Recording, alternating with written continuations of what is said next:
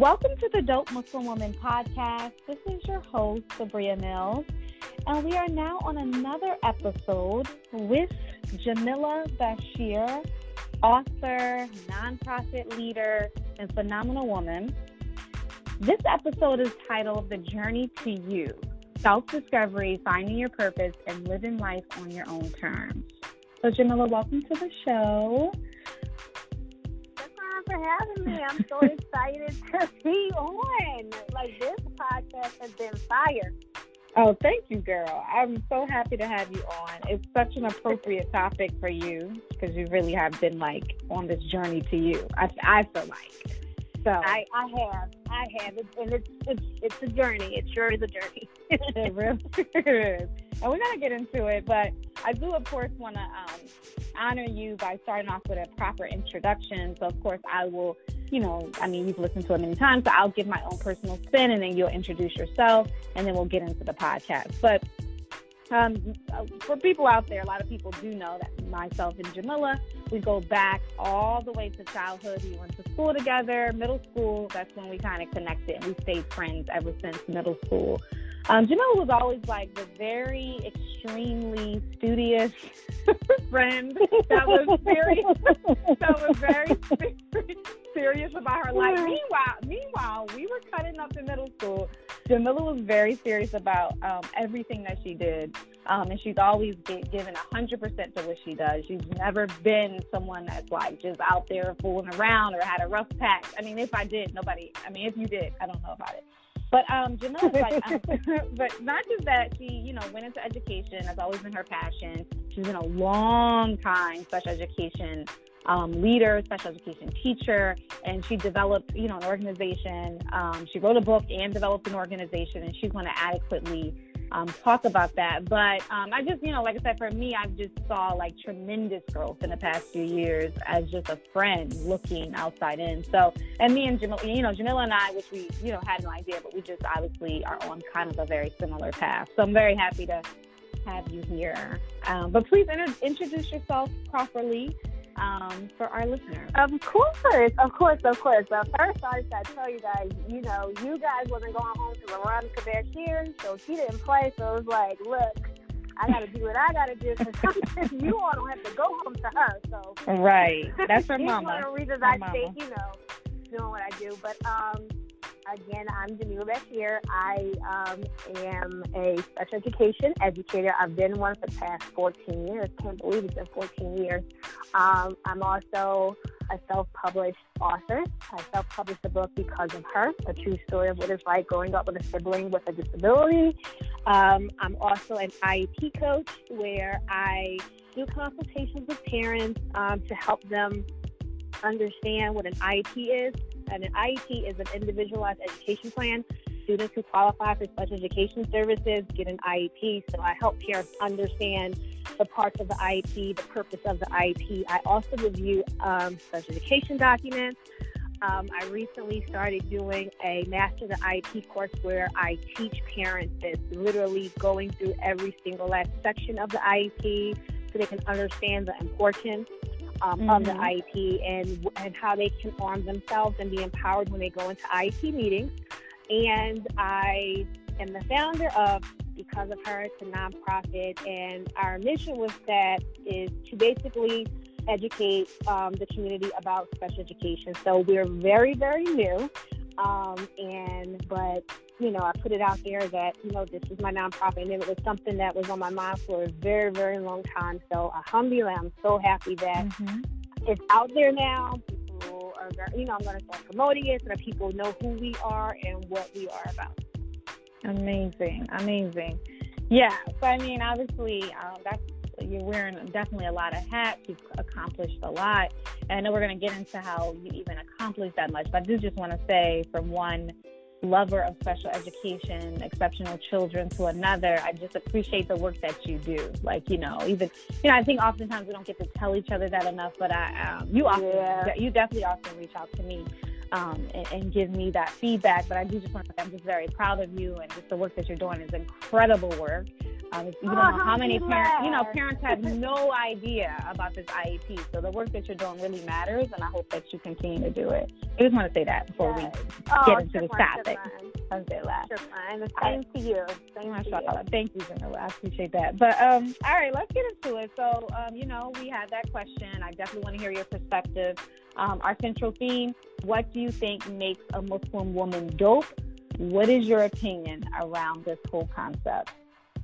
Okay, well, it has been unanimous that a woman's confidence uh, makes her dope. um, yeah. Just listening to, to the past um, interviews, but ultimately, um, a woman's confidence and knowing who she is and she, and knowing like who she is as a Muslim, like she is comfortable in her skin, in her deen, and everything, and that just doesn't sway her from what it is she has to do. I feel like that embodies a dope Muslim woman. Yeah, yeah. So just coming back to this idea of like, okay, it's great to be confident, but ultimately you got to be very conscious of like your commitment to God. Right. Like, you know, like creator, yeah. yeah, you know who you are. You are firm in your deen. You're firm in your mm-hmm. practice. You know, you know yourself. Like no one can just come to you and just say whatever, like about right. yourself or or your Islam, because you know you are just on point. You know, no right. one can sway you from what it is you have, you know, what what you believe and what you're doing. Yeah, for sure, for sure. Yeah. You know, Jam, that's perfect because I think that really sums up um, what we try to communicate with this podcast. You know, every, you know, like I said, it's, it's kind of this this conversation around like dope Muslim woman. People think it's about like you know this kind of prideful thing of like we so great, we so empowered. What you know, which right. is all a part of the conversation, but ultimately it is about m- women that are committed to our relationship with Allah. You know, like committed Absolutely. to improving that relationship. So I just appreciate that um, you keep bringing, you know, that point being driven home. Um, so that's that's, yes. that's what we're trying to communicate here. But um, all right, girls. So let's get into it. So I know, like I said, based on the history that we've seen, and I know that, like I said, you definitely have been in your field for a long time, but there has been some transformations that I know you've underwent in the past few years, which has allowed you to, you know, step out on your own and step out on faith and you push past fear, which I'm sure you're going to talk a little bit about. When yeah. did I do want to just kind of bring it back though? When did you realize, or did you at a certain point realize that perhaps there was more than what you were doing? Maybe you weren't living up to your potential. Um, when did you have that realization? I want to say it was back in maybe 2016 or 2017. Um, at the time, I was married. I was in I was in grad school for the second time. I was doing another master's program in educational leadership because I knew, like, okay, I don't want to be in a classroom for the rest of my life. And I was just like, you know, let me go back to school now while I have some type of drive to do it because right. I was like, you know what, let me just get there, let me just get my licenses that I, you know, so that way I just have them. And when I'm ready to get out there, I'll be out there also, I saw a lot of, you know, Muslims like just coming into their own, Muslims um, starting um, businesses. Um, I had been to a couple events where um, sisters have written books. One of my close friends had wrote a book, and I was just like, "Oh my God, that's so decent." I was just like, "Okay, I wonder if I could do that." But then I was like, "Oh, I don't have a story. I have nothing to write about." Mm. And um, so initially, just seeing everyone else other mm. sisters, my peers, people who were older than me, some people who were the same age as me, just embarking on um, just new horizons and just new things. I was just like, I wonder if I could do that. But I was just like, but I don't even know what I want to do. But I mm-hmm. knew it was something more that I wanted to do than just being a special education educator. Um, I knew that special education was my passion. I knew mm. I was mm. I knew that for sure but I was just like, I know it's something else in me, but I don't know what it is. And I can remember I had an idea. It was basically what I'm doing as an IEP coach now. I mm-hmm. had an mm-hmm. idea and I ran it across one of my lawyer friends. I was like, what do you think about this? Like, do you think, do you think this even makes sense? And I never forget, he was like, that is a great idea.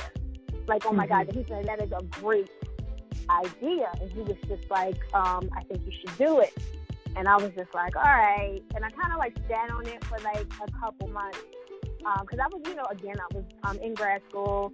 Um, I was a stepmom when I was when I was married. I was a stepmom, a stepmother as well. So I was just like, I don't have time to do it. If I'm not in school, you know, I'm with the kids or I was with my husband. And I'm also an Alina Scout leader, so it's like it's like um, Girl Scouts. It's like Muslim Girl Scouts, and I'm a Scout leader as well. So I don't have time to do that. So I kind of just pushed it on the back burner. And but that around that time, 2016, 2017, that's when I was like, okay, it's something else for me out here. I just don't know what it is. And I remember I went to this um, workshop. It was talking about writing, writing workshop about writing a book. Because I kind of was just like, well, let me just see what it takes to write a book. Let me mm-hmm. just see what, what, what does it take to write a book. And I went, and it didn't seem difficult. It seemed very simple. And uh, I remember before we left, she said, if you could write a book today, what would it be about? And I was just like, I don't even know. And I was just like, I said, well, to me, a special ed your passion. You want to write about that.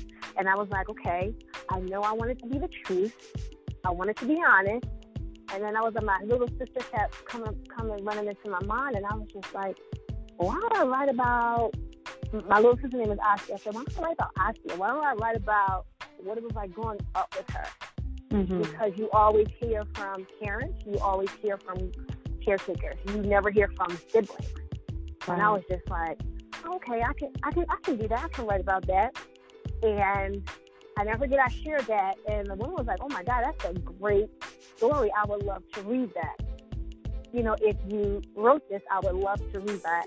And from that course, I mean, from that workshop, we had a. Um, if she said if you were interested, we um, they were doing an accountability group. So basically, everyone who was interested in actually, you know, doing their book, she was actually walking you through each step. We met like every week on a Zoom to share what we wrote, and there was no um, there was there was no judgment if you didn't write anything for that week, or if you wrote a sentence, or even if you just got the idea down. It was no judgment, you know, just writing. So um, I did that, and at first it was very slow for me because I was just like, I don't nobody want to read this. Again, I kept doubting myself. I'm like, right. want to read this. Yeah. I hate writing. I'm like, I because I get straight to the point when I'm writing. I'm like, this is not even a story. And then one day, I was writing for hours. Like, I mean, all this information just coming to me. I was just writing and writing and writing and writing.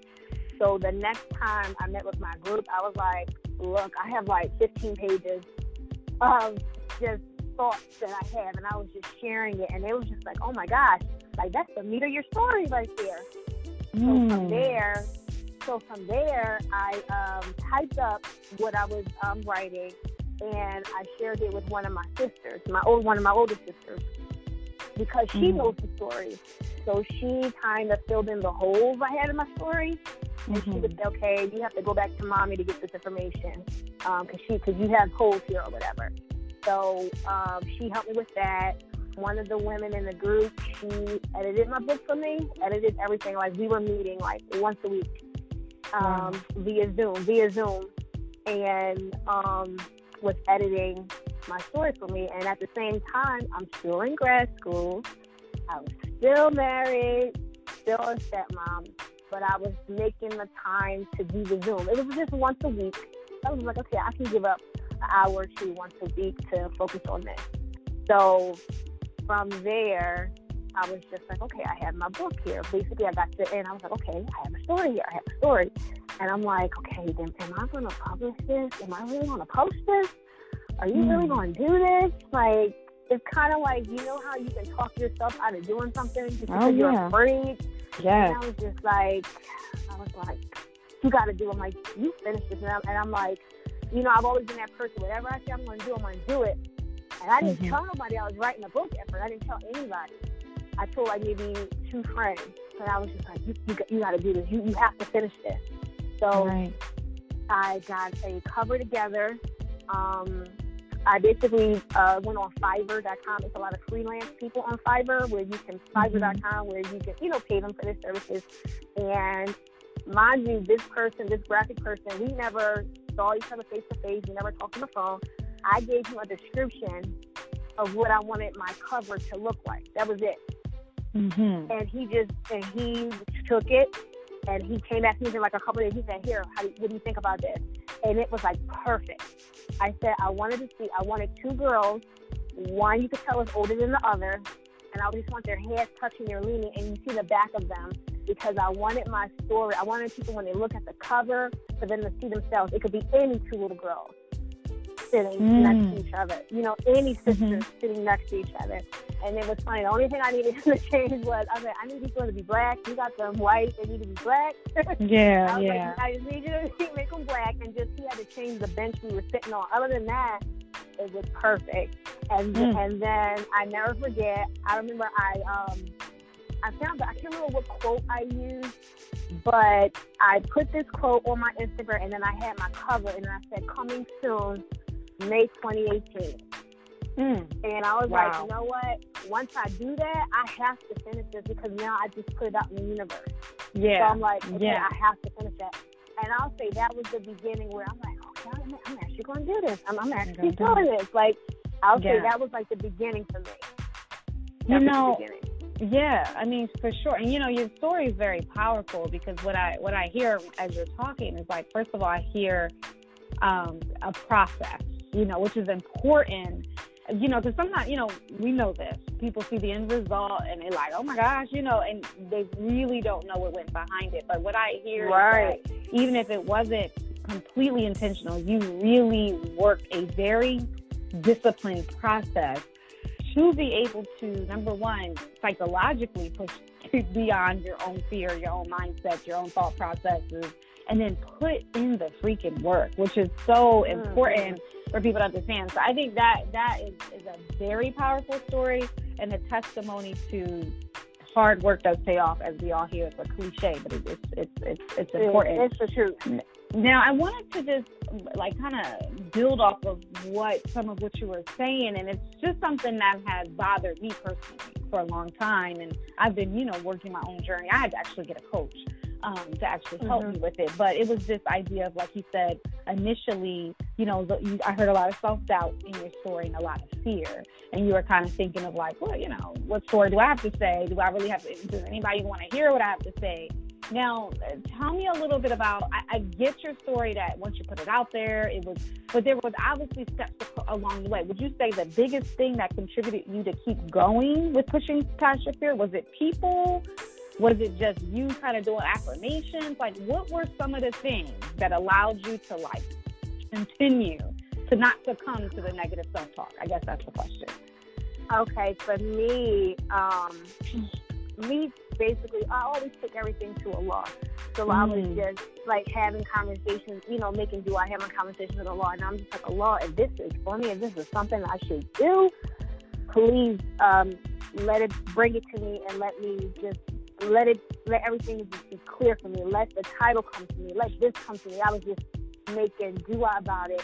And at the time of me finishing my book, I knew my marriage wasn't going to last mm. as well. Like I knew that I knew that was not going to last, and I was just like, I can't just. I've never been a quitter of mm-hmm. anything that I've started. And I'm just like, I have to finish what I start. The only way I'm not doing this if this is if this goes against my morals, if it goes against me being a Muslim, that's the or it's affecting my health. That's the only way I'm not gonna finish something. And I was just like, well, this is not interfering with any of that. And I was just like, and then also looking at people who have, you know, published their books. I'm like, if they can publish their book, I know I can publish my book. And I know I have a story that needs to be heard, especially because, again, I've always heard from parents. I'm like, I have yet to hear a story from siblings. Right. A sibling talking about their experience with another with their sibling. You know what I mean? Mm-hmm. Honest, an honest story about it. You know, no sugarcoating anything, but an honest story about it. And again, me constantly making do dua, and then also I had to be disciplined to make the time to do it because I was still in grad school. Yeah, I was still in grad school, and I'm, I'm working full time as a teacher, and and I teach English, so I have papers to grade. I have progress reports. I have IEP meetings. I have IEP to do. I had to be disciplined to make time to do it. And I'll say that was one of the biggest things I had to do for myself because mm-hmm. I felt like I already had so many responsibilities on me as being a wife, being a stepmom. I'm a scout leader, being a um, being a teacher full time, and I'm trying to pursue like something on the side, like a goal of mine, something extra on top of yeah. my already busy life. I was just like, okay, you're going to have to be real disciplined. It was to the point where for grad school, like I had a blank calendar that just stayed on the table, and I had to write down every day, like what I was, what I had to read for school every day, and the times that I was going to do it. Then I had to look at that and say, okay, you know what? You're not going to be able to work on your book every single day. You may, you can work on your book Tuesdays and Thursdays, or I may do it Mondays and Wednesdays. That's mm-hmm. when you can work on your book because I like it was no other time for me to. I'm like, okay, I know I can get an hour or even a half hour on these two days to work on this book. Right. And that's very, very hard when you already feel like you're super busy because you're trying to do so much. Mhm. Mm-hmm. So that was like the biggest wow. thing, and constantly making dua about it. And I was just like, oh, what? Leave. I was like, look, mm-hmm. this is mm-hmm. for me. Please let me keep at it. Please let me keep at it. Don't let me stop. Let me keep at it. This is just, and that's something I had to do every time I pray. Every time I used to lot, like I had to make this dua because I know, like once I once I get to a point where it's like, okay, I just can't do this. I know it's, I know then that's gonna be it for me, and I'm just like, no, I have to finish this, and I had to tell myself, you're gonna finish this book, even if even even even though my goal was May 2018, if you get it, April 2018. If you do it, June 2018. Get yeah. it done. You yeah. know what I mean? Yeah. I had to tell myself that as well. Like, even though you're making this goal for yourself, if you have to move your due date up, I mean, move it back, move it back, you will finish this. Mm-hmm. Yeah. Wow. So I mean, it definitely a lot was it seemed like a lot was happening around that time. And you know obviously there were some divine things that were happening obviously because like you said you were praying a lot to Allah and Allah was really pushing you and uh, revealing things and changing things rapidly. So when you when we talk about I mean you mentioned it very lightly but you know the marriage was coming to an end. You were right at the cusp of your goals that you really knew deep down the things you were supposed to be doing. Um what really what made you say, okay, I don't want to compromise my happiness? Was it, did you get to a point where it was like, okay, the marriage or the goals, or was it just a matter of everything was shifting and that was just one of the shifts? How did that, um, how did your, yeah, how did the end of the marriage kind of come into like you kind of making this change? Well, it was like, okay, my ex husband and I, we both like could feel it. You know, we knew mm-hmm. it was mm-hmm. coming to an end, that this was not going to work. And, you know, um, we, you know, sought counseling about things and we talked with, you know, our imam about things. And he had, you know, certain things he wanted. I had certain things that I wanted. And the thing is, it's like in a marriage, you have to be willing to compromise, knowing that you're not going to always get what you want and be okay with that. And when someone is not, you know, willing to compromise, it, it makes things super, super difficult. So I started again, like I said, always, you know, just praying to Allah. So I, my prayer, my dua to Allah with my marriage was Allah is this marriage is to last. Please give me signs that it is to last. If this marriage is, you know, coming to an end, please give me clear signs that I can't deny what you're trying to tell me. And that mm-hmm. was a very clear dua I made. And I felt like a lot, and I made istikhara prayer about like two times within that, within um, my marriage, like when it was towards the end. Because I got divorced in January of 2018. So it was like in 2017, you know, making istikhara prayer. And I can remember Allah giving me clear signs as day. Wow. Clear signs like, okay, this is not going to work. Like certain things just wouldn't, like we, we plan certain things, right. certain things would just fall through. Certain things are just not working. And I was just like, okay, well, I'm like, okay, I see you. I see, I see what you're telling me. I'm like, okay. And then there was then other situations uh, where we sat when when my ex husband and I sat down to talk, and I'm talking, and you know he's just listening. He's not saying anything, and I'm just like, okay. You know, I'm looking at. I'm. I was just looking at everything that was happening to me, and Allah was giving me clear signs that my marriage was not going to last. And I never forget when my ex husband and I had a um, when it was at the very end of he was just like, "It's not going to work," and I, I had to agree with him. I was like, "You're absolutely right." And I can remember I was just like, I asked Allah to give me clear signs if my marriage was going to last or not. And Allah gave me clear signs. And I can remember I can remember saying to myself, and if I ignore the signs that Allah gave me, that's just like a slap in the face. It's just like, well, kind of like not believing in Allah mm-hmm. to, to, the point mm-hmm. that He's not going to answer my dua. And it's like Allah answered my prayer. Allah, right. I asked Allah to give me clear signs, and I said for me to not pay attention to those signs, it was just like, well, it was it was just like to get you Allah. That, that that's what it was like for me if if, if I did not pay attention to the signs, and I was just mm. like, well, I can't stay. I'm like, even though it hurts because yeah. you are divorced and you've been with someone for a certain amount of years and they're not there no more, and then you may feel like people in the community are going to talk or. People in the mm-hmm. community are going to say things or how is your family going to look at it. At the end of the day, I was like, you know what? I asked Allah for clear signs. Allah gave them to me. And I was like, Allah, I know this is going to hurt, but I know you got me. Right. Like I know, I know you, I know you got me. I know I'm gonna get through this. And the biggest transition for me was I had to start all over because prior to getting married, I was doing on my own. So now that this marriage is over, I'm like, okay, I gotta start over.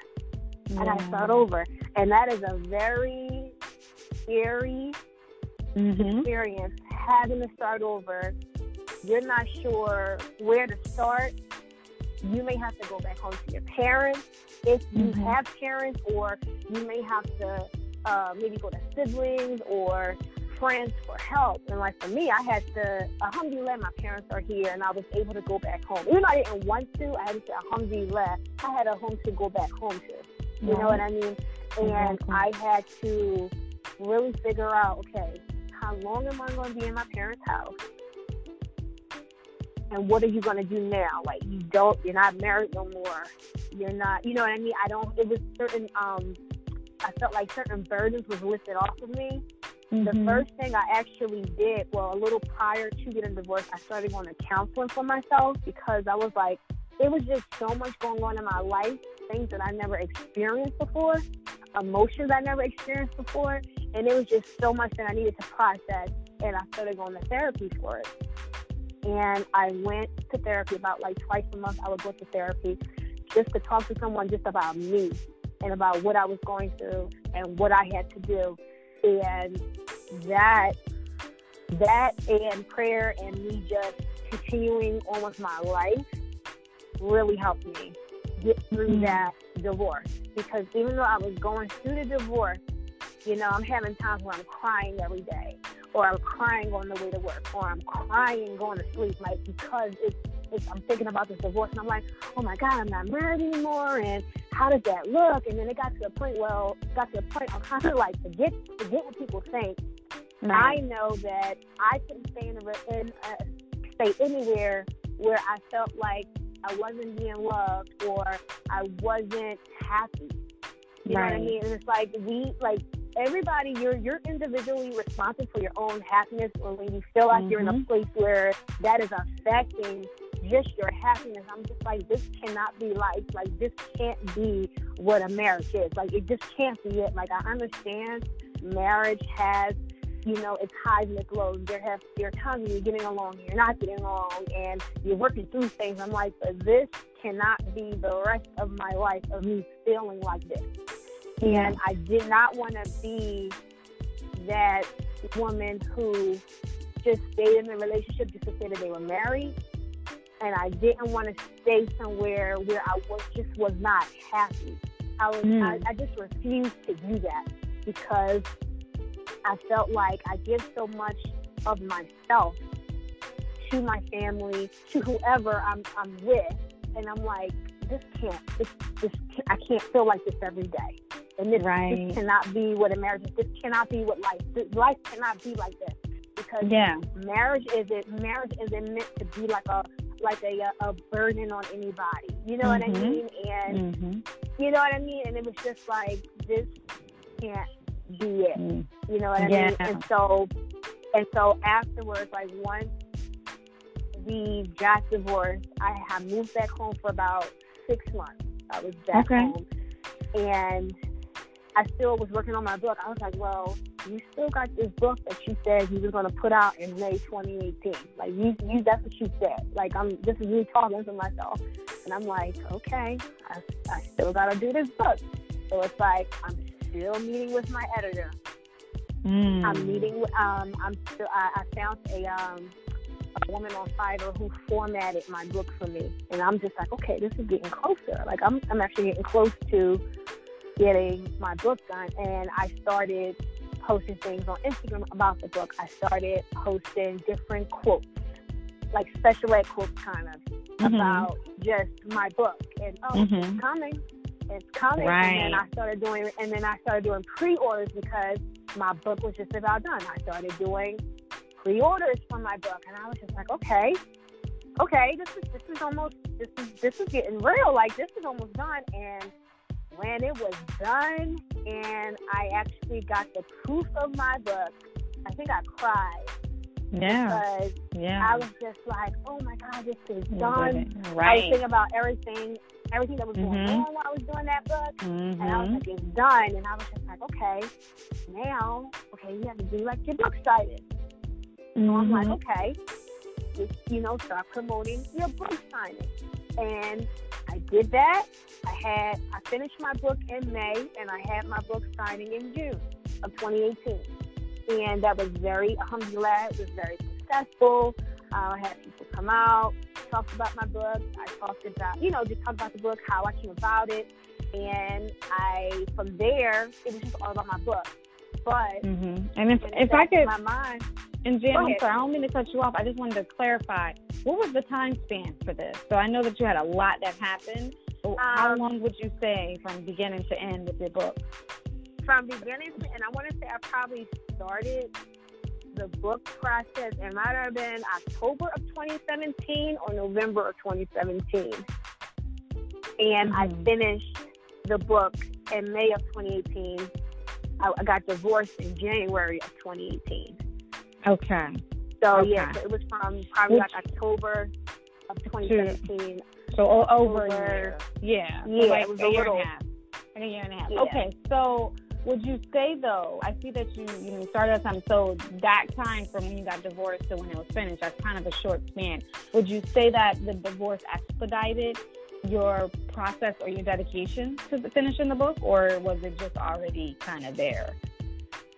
Um, I would say it made my divorce, you know, because just being, you know, in that mental space, I may say I might have spent maybe 20, 20, excuse me, 22 weeks where I couldn't focus on my book because I was just focusing mm. on processing emotions and things.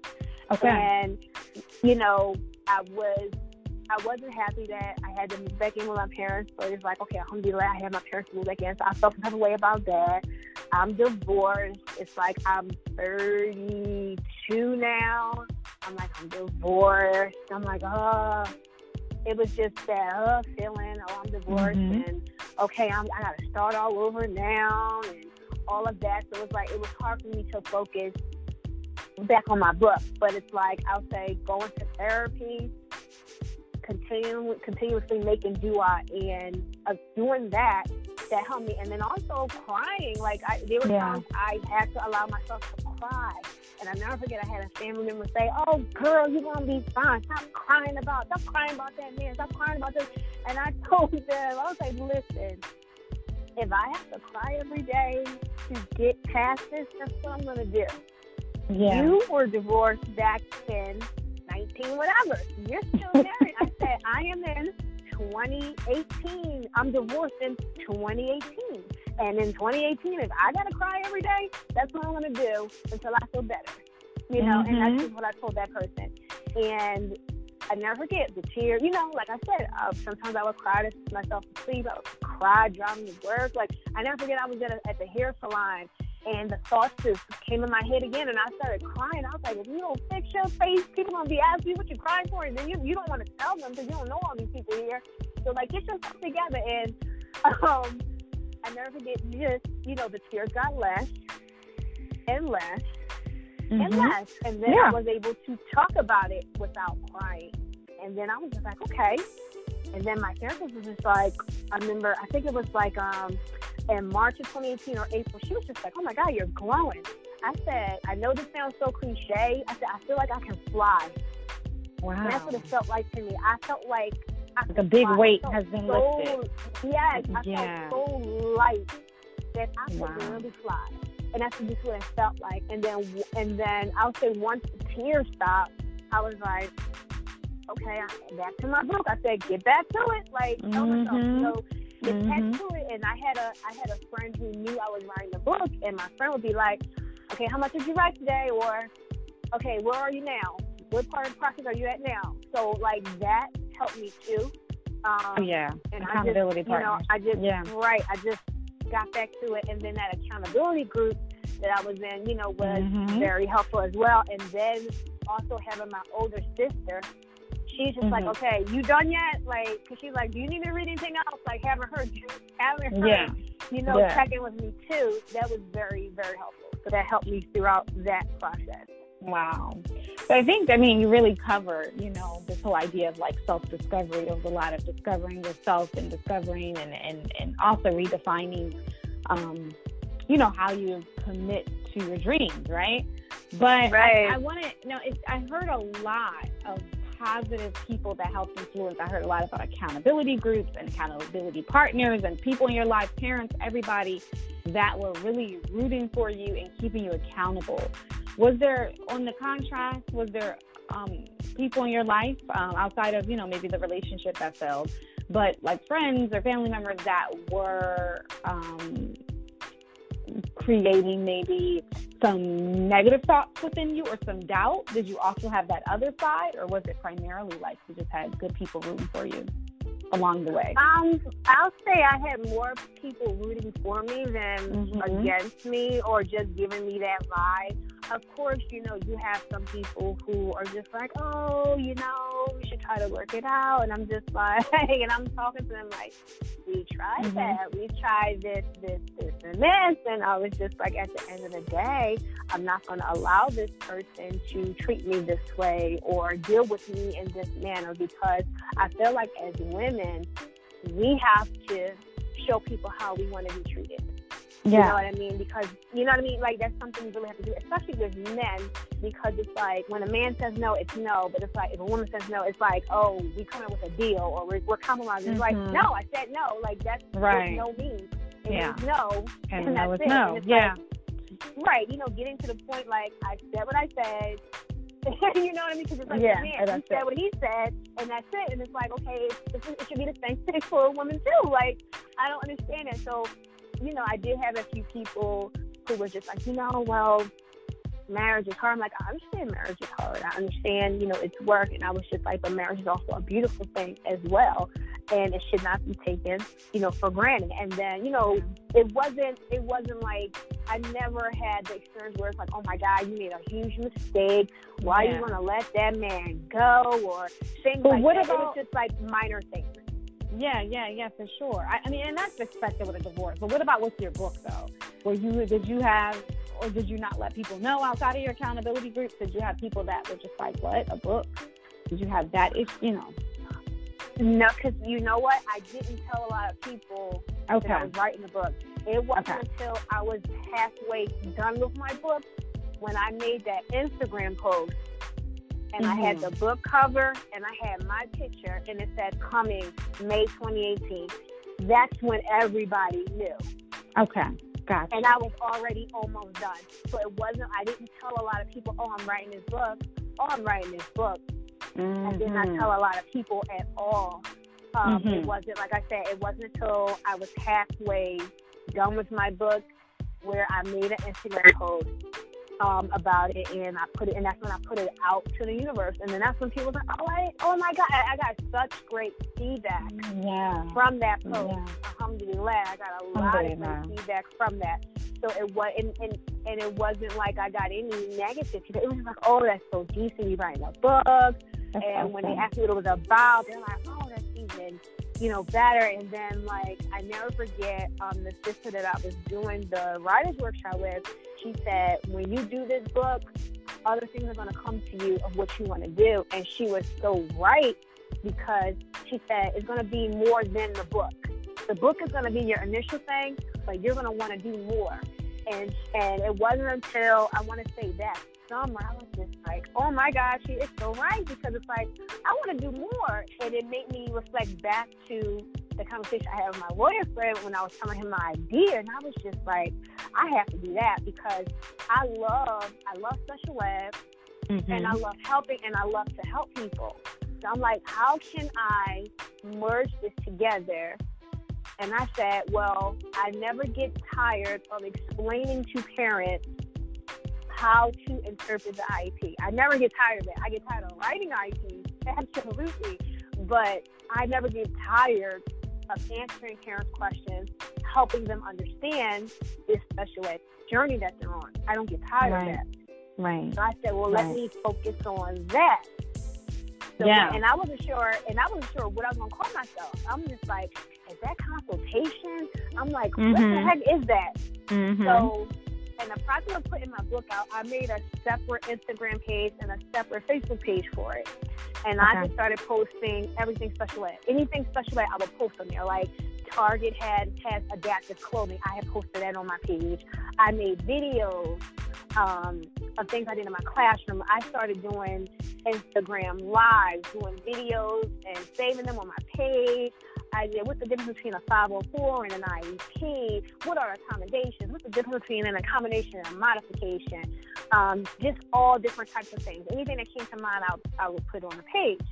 And um, a woman who started following me, she has a daughter that has a disability and she has a podcast.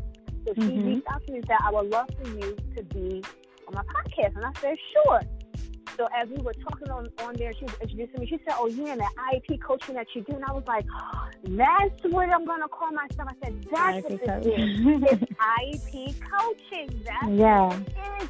That's what I'm gonna call myself, the IEP coach." And that's Right. where that's where it came from. And my graphic guy, who originally designed my business cards for my book and my banner, I told him, I said, um, I'm thinking about going and I'm thinking about doing another business for myself. And I was telling him what it was. And he made the logo for me, the IEP coach. I immediately loved it. I loved it. And I was just like, okay, this is something, this is a business I can do for myself. And I said, I want to do something for my community. And I said, Mhm. what am I going to do? And I was just like, oh, I'm going to do a nonprofit. And I'm just going to call it because of her as well, because it helps me remember why I'm doing it. Like, Right. when I hear the name because of her, I immediately think of my sister and I think of just her, everything she's been through with her disability.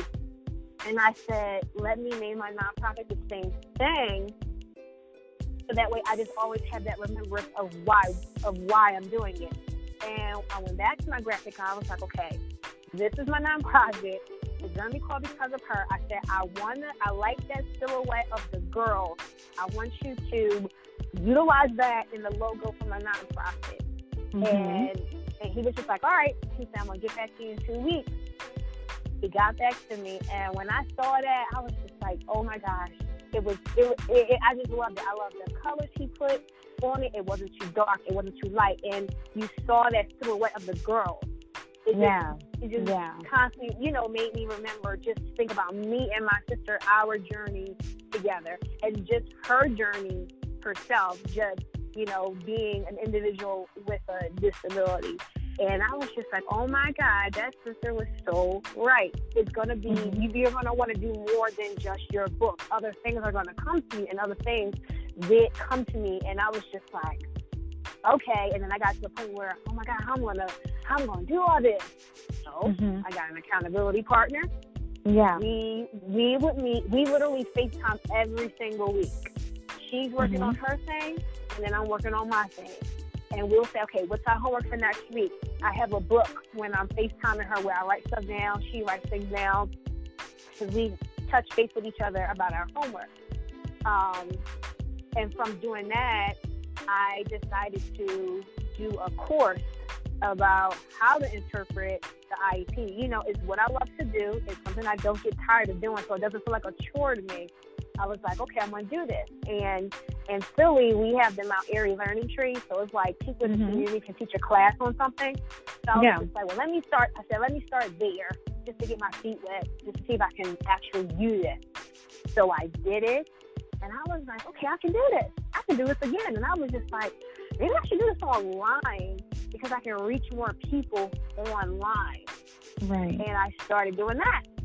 And, you know, slowly but surely, you know, I got a following. People know me as the IEP coach. I have certain people who comment every time I post something, who like every single post that I post. Um, it's just kind of like I've even formed relationships with people from my page, um, getting myself out there now. When I'm vending my book, I also um, share information with my business, the IEP Coach. I also share information. Oh, I have a nonprofit as well because it's it's, it's more than my book now. Mm-hmm. It's not just about mm-hmm. my book. It's more okay things I want to do for myself. And it's also, okay, I want to do stuff for my community too. I want my community to be educated about education. I want them to be able to get connected with services to help them outside of the school. You know? Yeah. So yeah. now it's like, oh my God, I actually have a business now. Mm-hmm. I never yes, saw myself had, I never saw myself as having a business. You know what I mean? I never right. saw my, I never saw myself doing that, and I'm actually doing it. Sometimes I'm just like shocked. People say, "Oh, you're business." I'm like, "Oh yeah, you know, I, I do have a business." And, you know, I'm very humbled by it. Like I don't go around saying, "Oh, I'm this, I'm that." I'm very humbled by it. It's just like, "Oh my mm-hmm. God, I, I do have a business." Oh my God, like.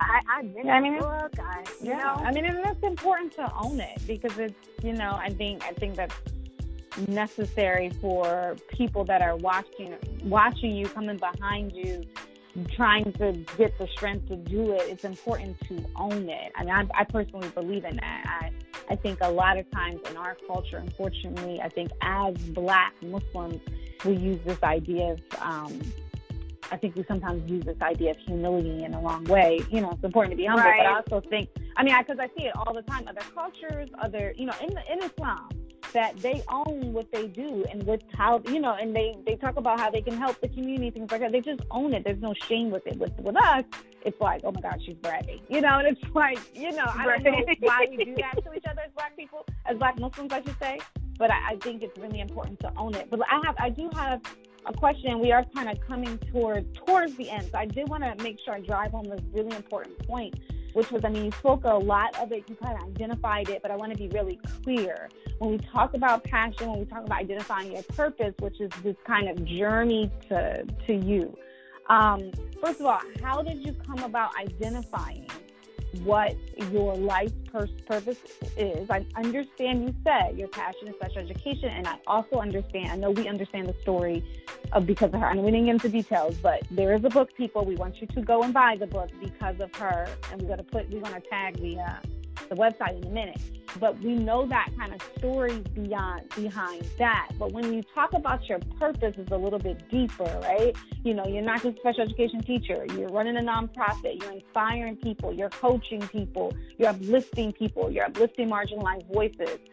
How did you identify your purpose, and do you have like a, a, a name for that purpose? Like, like what is that life purpose of Jamilah? That's not. Oh my gosh, you gave me so much. Oh. It's hard, so, but we're gonna yeah, like, we're gonna work through it. Uh huh. My purpose in discovering what my purpose was, I had to figure out like what do I enjoy the most. Like, mm. and that I'll say that's where I started. I love helping people.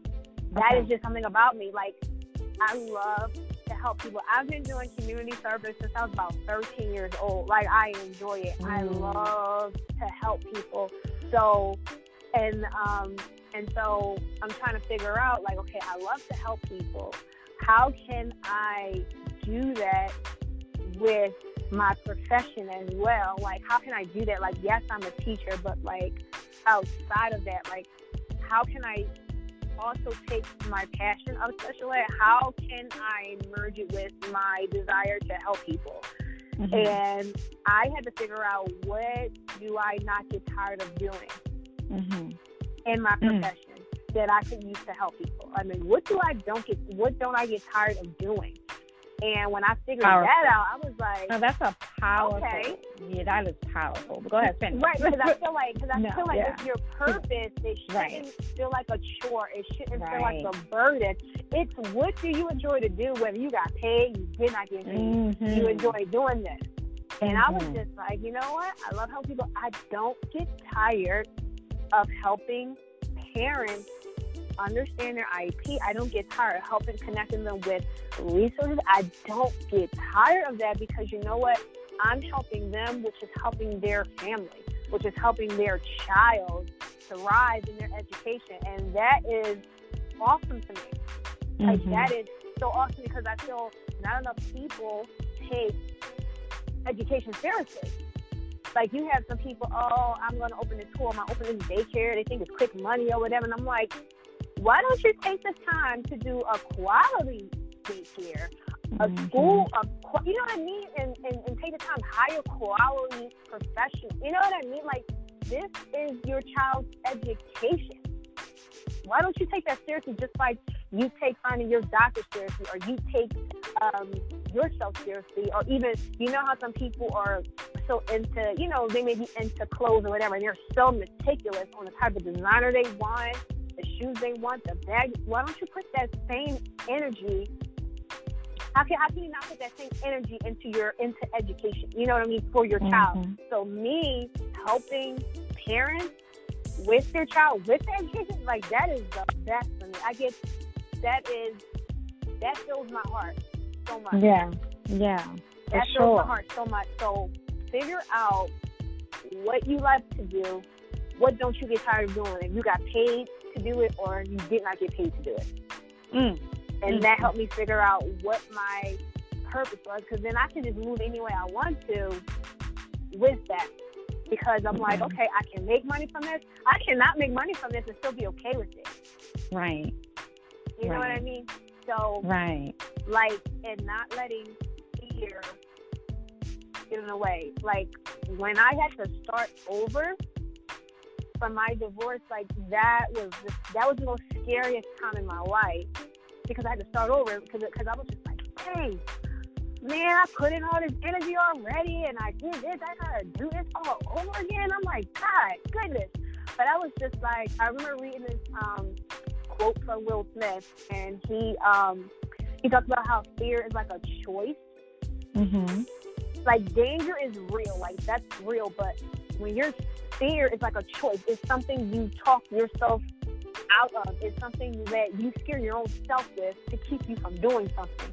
And I never forget it was like, wow, that's deep. And I was just like, and that's and that was something I had done in my life. I talked myself out of doing things.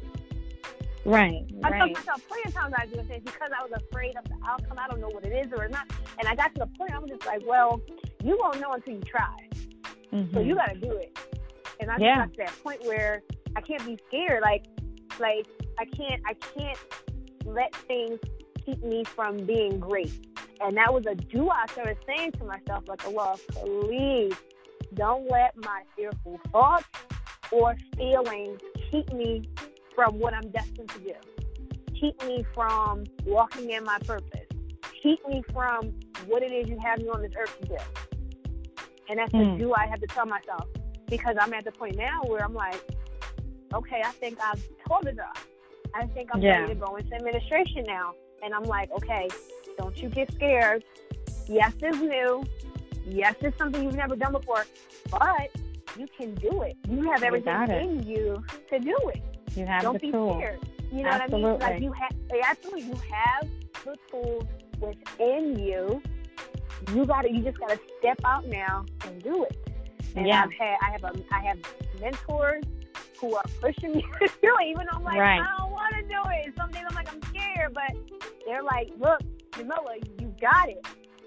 And I'm like, oh, and and and it's like, Allah puts people around you for a reason. They give you a certain energy. There's certain people mm-hmm. that, that Allah keeps away from you because of the energy they can bring to you.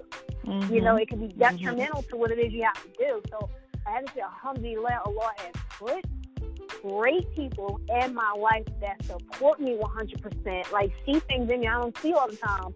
You know, I mean, just just like you were saying, just as most black Muslims, sometimes we kind of just downplay what we are capable of doing, and they're like, yep. "No, you right. can do this. Stop." They're like, "Stop playing and do it." Yeah, it's it's it's. I mean, it's powerful, and I think you know you spoke so much life to me just a minute ago, um, especially when it comes to like um, you know owning your journey, and just like this idea of really. Um, pushing past your fear. You know what I mean? Like that's always been, like I said, a big, big, big, big barrier with me. And another thing, I was like, I was just in my head wanting to say, like, yeah, yeah, yeah. When you were talking about, um, you know, this idea of like not being tired from what you do, because it's so funny. I just have to share this really quickly.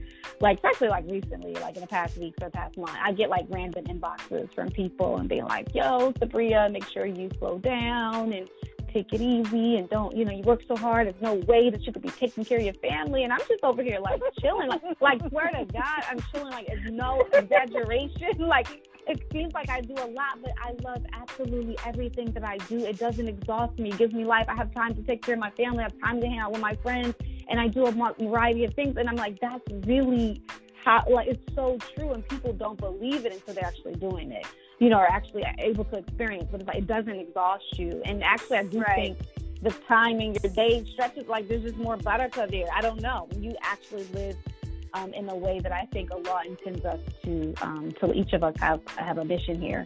But Jamilah, I do have to like come to a close. We have reached the end of this podcast, but I don't mm. want to. And you dropped so many gems, but I definitely want to make sure that we understand what because of her where can we access because of her the book it's a very important message in that book so we want to and we also want to just support our authors muslim authors um, she's a black muslim author um, we also just want to support our sister can you please drop some information about because of her like the website where we can purchase it sure so if you want to purchase my book or just learn more about me my mm-hmm. business mm-hmm. my nonprofit you can go to www becauseofher.info. You can act, you can purchase the book through my website. You can schedule consultations through my website with the IEP coach. You can learn about my nonprofit because of her, and you can also learn about myself and mm-hmm. how I started my book and my credentials. Also, you can um, buy the book on Amazon.com. You can follow me on Instagram and Facebook at Because of Her. Um, mm-hmm. I'm keeping it so easy. Everything same title because of her. Yeah. I post I post everything special ed on my Instagram and Facebook pages about my book, anything, any um, opportunities that are coming up for me where I'm vending or I may I may be speaking somewhere.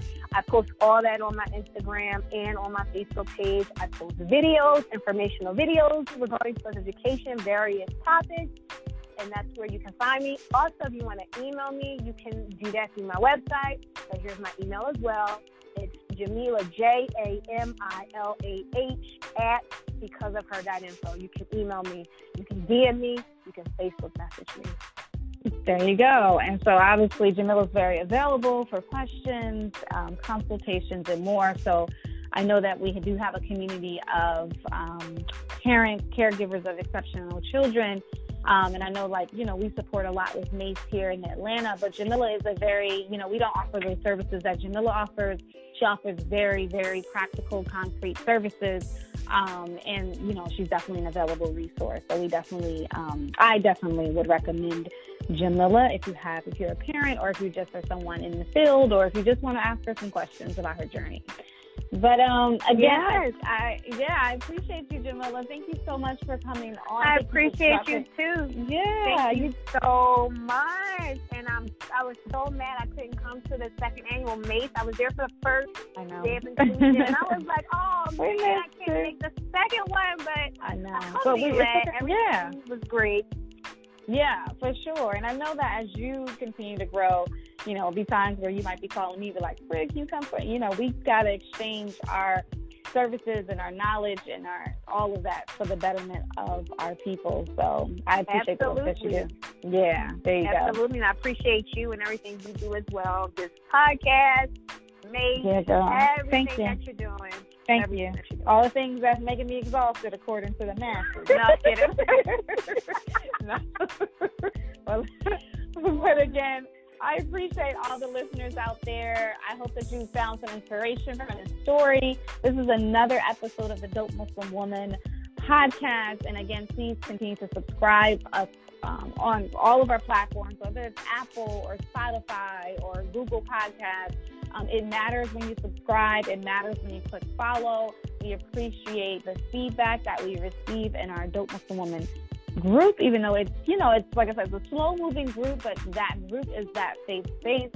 If you have any questions and you want to give feedback, we want to hear it. Drop it on our page, drop it in the DMs like you guys usually do about this podcast. My name is Sabria Mills, and I thank Jamilah again, and I will catch you next time. Assalamu alaikum. Assalamu alaikum.